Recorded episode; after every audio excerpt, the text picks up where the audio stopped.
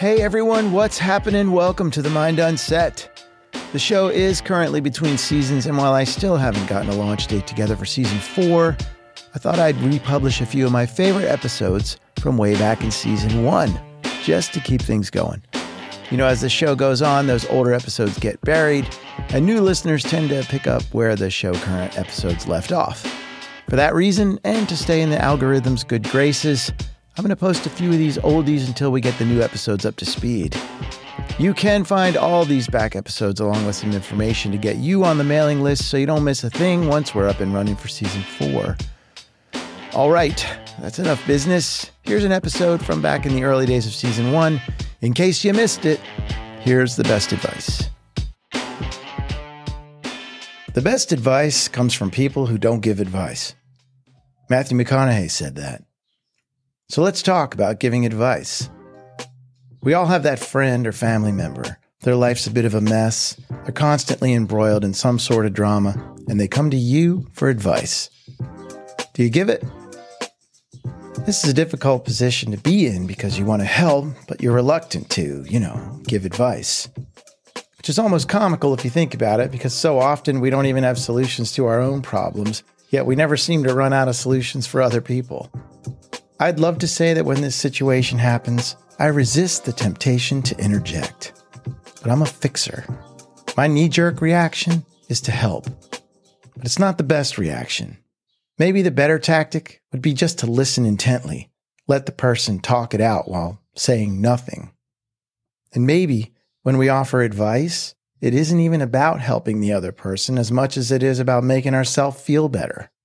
We feed ourselves this narrative that we actually have a clue about what's going on. And if there's one thing I've come to realize at this age, it's that I'm not sure what the hell's going on anymore. Any foundations I've built upon absolute certainty are shaky at best. My philosophy these days can best be expressed in the words of the poet John Keats I am certain of nothing but the holiness of the heart's affection and the truth of the imagination. Yeah, I just dropped some Keats on you. You're welcome. But sometimes, despite my best effort, I fail miserably at keeping my mouth shut, and I offer my thoughts and suggestions. This recent scenario did two things. It retaught me the lesson about giving advice, and it led me to ask the question Do people really want help, or do they simply want to be heard? Parker J. Palmer, an American author and educator, suggests the latter in a piece he wrote called My Misgivings About Advice. In it, Palmer wrote, The human soul doesn't want to be advised or fixed or saved. It simply wants to be witnessed, to be seen, heard, and companioned exactly as it is. If this is true, that people don't really want to be healed or saved, how do you explain the fact that there are over 85,000 self help books in publication today? That's three times the amount that were published just a decade ago. These numbers don't even account for the amount of podcasts, YouTube channels, and alternative education sources like online courses and seminars. Palmer's assertion gets some further backup by one of the biggest names in the motivation and self help business, Tony Robbins. Robbins has stated that most people who buy self help books rarely finish them. In fact, less than 10% ever read past the first chapter. I've got several self help books in my collection. A lot of them I bought back in 2001 when my life was basically unraveling. I spent hours in Barnes and Noble. You remember Barnes Noble, please? It was a big building with real books on the shelves. Oh man, I spent a lot of time in there perusing the self help section. And back then, self help wasn't as widely accepted as it is today. To be honest, I was embarrassed. I felt like a failure, like I had to go buy a book to teach me how to manage my own life or discover who I was. Books like The Power of Now, The Art of Happiness, The Prophet, Marcus Aurelius' Meditations. Anything that promised healing for my brokenness, I devoured it read it from cover to cover, which is why it strikes me as an amazing waste of time, energy, and money if people are buying these books today but never reading them. I think just claiming that people want to be heard and not help oversimplifies the whole subject. Personally, I think it's both. Don't get me wrong. I certainly believe there are a great many people who love to complain and then make no effort to change their situations. Let's set those folks aside as the outliers. let's look at the people purchasing one of those 85,000 books. Because if the market for self help material is so vigorous, but the people aren't reading past chapter one, maybe it's not that they don't want to be healed or saved. Maybe the delivery method is just ineffective. I don't know.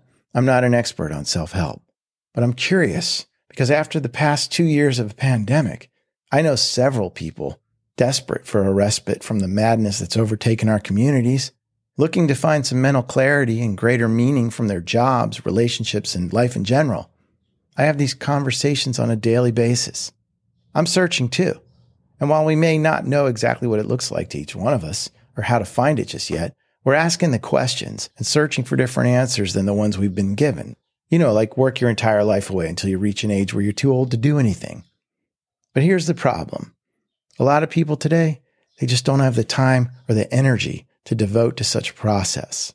The distractions surrounding us make it easy to put things off and not read chapter two. Jonathan Haidt, a social psychologist and professor at New York University, calls it the exhausted majority. Millions of people are simply exhausted from the discourse and uncertainty of the last five years. The current hustle culture would chastise mental clarity and meaning as nonsense. If you're not familiar with hustle culture, it's a toxic niche within the self help world. The rise and grind culture, as it's known, fuels itself on the notion that no matter how hard you're working, it's just not hard enough. Idleness is the devil, and billionaire CEOs are the gods. It's way over the top, if you ask me, but I'm not here to bash on people for working hard.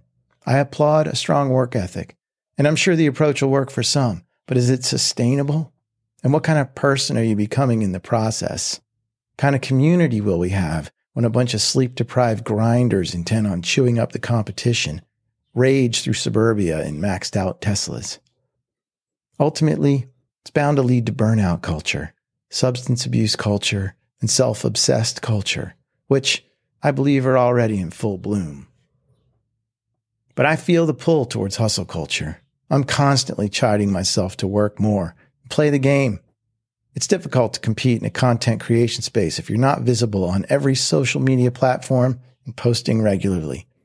I don't have an answer, but maybe somewhere there's a middle ground. I know that's really simple and boring. But sometimes the simplest explanation is often the correct explanation. Yeah, I just dropped Occam's razor on you too. Listen, establishing a middle ground might not be sexy, but it might lead to establishing some balance. Time to reflect on what it is exactly we're burning ourselves down for in the first place. I haven't read every self help book ever written, but I've read enough to know that no matter the approach, no matter the secrets they divulge or the tactics they give you to address whatever subject you're seeking enlightenment on, there's a single theme that's constant. It doesn't matter if you're seeking motivation, help with nutrition or diet, help with finances, love, wisdom, or faith. If you're seeking less anxiety, more confidence, less fear, more hope, less sex, more sex. The book could be a thousand pages long or 10 pages. The theme is constant. None of the ideas put forth will change anything without your action. To quote Haidt again, words of wisdom may wash over us every day, but they can do little for us unless we savor them, engage with them, question them, improve them, and connect them to our lives. If you reach back as far as 1936 and search the pages of one of the best selling books of all time, How to Win Friends and Influence People by Dale Carnegie, everything you need to know is on one line on page 24. It's where Carnegie quotes British philosopher Herbert Spencer. Spencer was a biologist and sociologist, famous for his theories on social Darwinism. And no disrespect to Spencer, but who he was isn't as important as what he said. Spencer said, The great aim of education is not knowledge, it's action. The reason to educate ourselves is not so we can sit around a table and bloviate. It's so we can act on something, build something, fix something, cure something, create something. Through all these actions, affect change, hopefully for the better, to be of service. But taking action usually requires taking some chances. I'm not talking about walking across a highway wearing a blindfold or eating almonds when you have a nut allergy. I'm talking about some calculated risks with the intention of moving forward, attempting things that lie outside your comfort zone and, more than likely, addressing some fears, changing the way you view things, which for some might be more difficult than walking across the highway wearing a blindfold. None of this is new information. You can find it in any one of those 85,000 self help books that just got published. But seeing as most people never get past chapter one, there's a disconnect somewhere. Maybe this breakdown helps. If it didn't, keep trying. The great psychologists have given us their knowledge. Content creators and imaginative thinkers have laid out multiple pathways for us to discover our truth, fix what we perceive as broken within us. We've got countless ways to dissect our thinking and correct the incorrect perceptions we hold about ourselves. It's all there. But ultimately, the work has to be done by us. The key component to self help is the self part. And whatever you choose will be hard at first. Most things outside our comfort zone will be uncomfortable. I still wrestle with fear on a daily basis, but it's not the fear of my youth. It's not because I worry people aren't going to like me or my voice or my art. My fear is that this time next year, I'll be in the exact same place I am right now a wasted year.